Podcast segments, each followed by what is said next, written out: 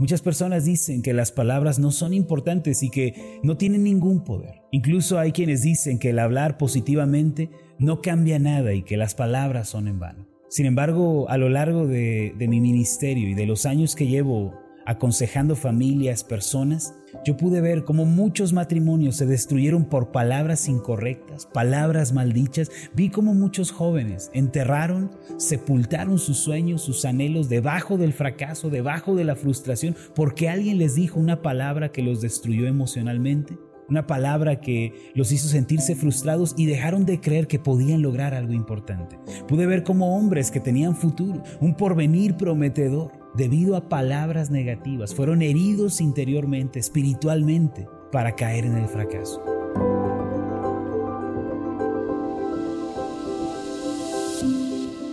Estás escuchando Meditaciones Ascender con el pastor Marlon Corona. Acompáñanos a escuchar la serie de esta semana titulada El poder de las palabras. El tema de hoy es Las palabras importan. Yo escucho que muchos dicen que las palabras no tienen poder, pero yo he visto que las palabras tienen mucho poder y mucho alcance en la vida. He visto el poder que una palabra puede llegar a tener. Una palabra puede decidir el futuro de una persona, puede guiarla al éxito, puede guiarla al fracaso, puede hacerla feliz o puede hacerla infeliz. Una palabra puede edificarla o puede destruirla. Las palabras, mis amados, son sumamente importantes. Mi postura y mi predicación como pastor es que las palabras importan y tienen un alcance sin precedentes en la vida del hombre. En resumidas cuentas, las palabras atrapan la vida.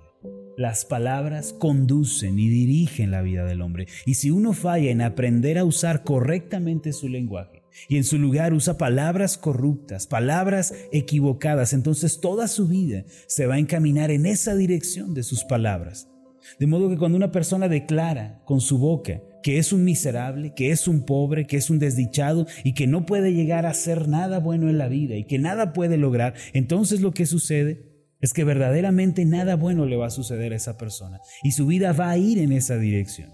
La Biblia nos revela esa tremenda importancia de las palabras que uno dice con su boca.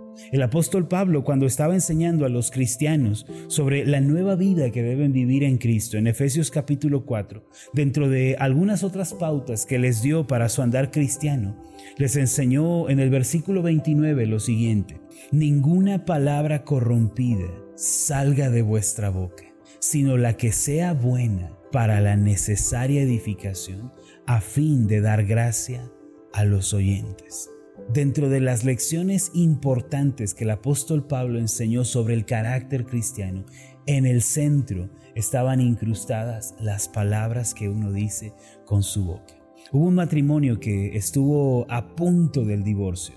Ellos estaban por cumplir sus primeros 10 años de casados y lo que debía ser una celebración, un motivo de gozo, era un motivo de amargura para ellos. Llegó el punto en que la tensión había aumentado tanto que era imposible vivir juntos. Yo los atendí eh, poco más de dos años hace. Primero hablé con la mujer y ella me contó que en los últimos años ella se había esforzado con todo su ser por agradar a su esposo. Ella le limpiaba el hogar, eh, lavaba todo, tenía siempre la casa limpia, pero cuando el esposo llegaba del trabajo siempre regresaba con un mal genio, siempre regresaba con una actitud negativa, una actitud muy hostil y en sus propias palabras ella me decía, por más que me esfuerzo por limpiar la casa, por tener todo en orden, mi esposo siempre encuentra una razón para hacerme sentir ingrata y para hacerme sentir perezosa siempre dice que yo no hago nada y que lo mejor para él sería vivir sin mí. Ella me dijo que en un principio estas palabras trató de hacerlas a un lado, de esforzarse más por agradarlo. Sin embargo, las palabras que ella recibía constantemente hacían que se destruyera emocionalmente, mentalmente, hasta el punto en que su propia autoestima y su propio autorrespeto comenzaron a deteriorarse. Ella me dijo, pastor, por esta razón, por las palabras tan hirientes de mi esposo, me volví alcohólica. Todo esto me lo, me lo, dijo a través de lágrimas en medio de su llanto y después tuve la oportunidad de hablar con, con el esposo a solas y le dije, amigo, si usted no cambia sus palabras, Si usted no cambia su actitud, va a perder a una mujer muy valiosa. Este tipo de mujeres fieles, cariñosas, conscientes, son muy difíciles de encontrar. El esposo me dijo, pastor, es que eso yo ya lo sé. Yo de verdad amo a mi esposa, la amo con todo mi ser, pero no sé cómo hacerle saber que yo la amo. Nací en un hogar en donde mi padre siempre estaba ofendiendo a mi madre, siempre la estaba maldiciendo y no sé cómo darle a entender que le amo. Y yo entonces abrí la Biblia en Efesios 4:29 y le dije, la Biblia nos enseña que ahora que hemos creído en Jesucristo, ahora que le hemos recibido como Señor y Salvador, entonces nosotros tenemos que cambiar también nuestras palabras. Así como hemos creído en Cristo, también nuestras palabras tienen que cambiar. ¿Por qué no empieza diciéndole pequeñas palabras de agradecimiento y de afecto? Empieza a decirle lo mucho que ella importa para usted. Empieza a decirle gracias por lo que ella hace por usted. Empieza a levantarle el ánimo. Empieza a decirle que es importante y que no es todo lo que usted había dicho en el pasado. Al fin este hombre tomó la decisión de comenzar a hablarle a su esposa de manera diferente, ya no maldecirla, sino comenzar con esos, esos, esas pequeñas palabras, esas pequeñas, vamos a llamarlo, píldoras de ánimo para ella. En la conferencia del 2018 de Ascender, me los volví a encontrar a ellos, pero cuando los vi, la verdad es que me costó reconocerlos porque estaban totalmente transformados. Venían tomados de la mano y cuando llegaron a donde yo estaba, la esposa me dijo, pastor, nuestro matrimonio nació de nuevo. Hace dos años vinimos con usted, pero a partir de ese momento, a partir de que escuchamos la palabra de Dios, nuestra vida comenzó a cambiar. E, e, este hombre y esta mujer eran irreconocibles. ¿Por qué? Porque ellos se decidieron a hablar el lenguaje de la palabra de Dios. Pastor, nuestro matrimonio nació de nuevo, fue regenerado. Ella me dijo, mi esposo es un hombre dulce, un esposo amoroso y al fin pude dejar el alcoholismo.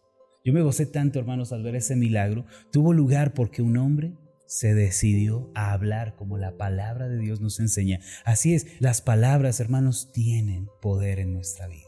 Las palabras tienen un alcance sin precedentes. Una persona que ha creído en Jesucristo como Señor y Salvador y que ha alcanzado la salvación, entonces tiene que pensar, tiene que creer y tiene que hablar como una persona salva. El lenguaje del mundo se centra en lo negativo, se centra en lo destructivo, en lo obsceno y por eso siempre se está inclinando de una manera muy fácil hacia lo imposible. La persona que no ha creído en Cristo siempre está diciendo no se puede, todo está perdido y con sus palabras siempre está ofendiendo a los demás. Siempre está maldiciendo a la esposa, al esposo, a los hijos, la circunstancia, la economía, el gobierno y todo es maldición. Pero el que ha nacido de nuevo, el que ha creído en Cristo, tiene que hablar un nuevo lenguaje.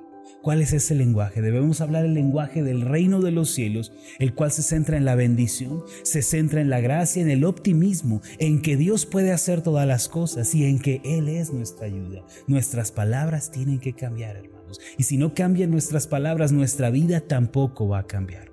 Pablo nos enseñó que no dijéramos palabras corrompidas. Ahora la palabra corrupción en la Biblia que aparece aquí ninguna palabra corrompida. Esa palabra corrupción significa todo lo que se está muriendo, todo lo que se relaciona con el fracaso, con la destrucción, con la decadencia. En pocas palabras, esta palabra corrupción significa podredumbre, todo lo que está podrido y en estado de descomposición. Pablo dijo que no usáramos ese tipo de lenguaje, sino que habláramos palabras que edifican. ¿Quiere usted presenciar un milagro en su vida? Quiere que sus circunstancias y su entorno cambien, entonces comience cambiando hoy mismo sus palabras. Haga un esfuerzo por bendecir número uno a Dios. Comience a alabar el nombre de Dios, bendiga al Señor porque Él es bueno, porque Él es fiel, porque Él es amoroso. Número dos, comience a bendecir a su prójimo. Bendiga en casa a su esposo, bendiga a su esposa, a sus hijos, comience a bendecir a los que le rodean. En lugar de siempre estarles recriminando y buscando lo negativo en ellos, busque algo positivo y dígaselo a ellos. Dígale a su esposa lo importante que es para usted. Dígale a sus hijos lo mucho que los ama. No se quede callado, sino bendiga a su prójimo y también hable bien de sus circunstancias. No diga que usted es un pobre y que nada bueno va a suceder en su vida. En su lugar, bendiga sus circunstancias. Crea que algo bueno va a tener lugar. Nunca desestime el poder de las palabras. Ellas pueden construir o destruir. Las palabras pueden edificar o derribar y pueden traer vida o atraer la muerte también. Ayer estaba hablando con mi esposa y estábamos reflexionando sobre esto y estábamos diciendo, pudiéramos nosotros en esta casa crear el infierno con nuestras propias palabras. Si siempre nos estuviéramos maldiciendo, siempre estuviéramos ofendiéndonos, recriminándonos eh, y estuviéramos siempre buscando lo malo que hace el otro, e, este hogar ya estaría en llamas, estaría ardiendo. Pero sabe que mi esposa y yo nos hemos propuesto crear un pedacito de cielo en nuestra casa y lo logramos a través de nuestras palabras. Siempre nos estamos bendiciendo, siempre nos estamos edificando. Nos propusimos no ofendernos y no hablarnos enojados sino siempre edificarnos con nuestras palabras. ¿Sabe? Una persona puede crear el cielo o el infierno con sus palabras. ¿Qué va a crear usted el día de hoy? ¿A qué le va a dar paso? ¿A la vida o a la muerte? ¿A la bendición o a la maldición? Cambie sus palabras y su vida comenzará a cambiar. Acompáñeme durante esta semana para que aprendamos sobre el poder que tienen las palabras en la vida cristiana y para que juntos aprendamos el lenguaje que la palabra de Dios nos enseña. Permítame hacer una oración por usted. Amado Dios, en tu palabra, tú nos señalas que nuestro lenguaje tiene que cambiar. Antes de creer en Cristo y antes de recibir la salvación, hablábamos palabras de corrupción, de maldición, siempre estábamos quejándonos y murmurando unos contra otros. Pero ahora que hemos creído en tu Hijo Jesucristo y que tenemos vida eterna, tu palabra nos da una instrucción. Tú nos declaras ninguna palabra corrompida salga de vuestra boca. Ayúdame, Señor, para cambiar hoy mis palabras. Pido por cada uno de mis hermanos que nuestro lenguaje sea el lenguaje de la palabra de Dios. Ayúdanos a hablar un nuevo lenguaje. Porque si cambiamos nuestras palabras, podemos ver, Señor, que nuestra vida también cambiará. Pero si nos resistimos a cambiar nuestras palabras y siempre maldecimos y nos quejamos, entonces nuestra vida se encaminará en esa misma dirección.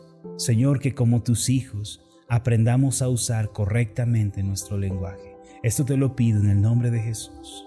Amén y amén. Hola, ¿qué tal? Mi nombre es Marlon Corona, soy el pastor de la iglesia Ascender en la ciudad de Zapopan, Jalisco, en México. Le agradezco mucho por haberme seguido con esta meditación. Mi oración siempre es que usted sea prosperado en todas las cosas y goce de una buena salud, así como prospera en su alma. Le invito a que ore por las meditaciones ascender y le pregunte a Dios cómo puede usted ser de bendición para este ministerio. Las meditaciones ascender son impulsadas y apoyadas por nuestros oyentes. Reciba un fuerte abrazo, que Dios le bendiga.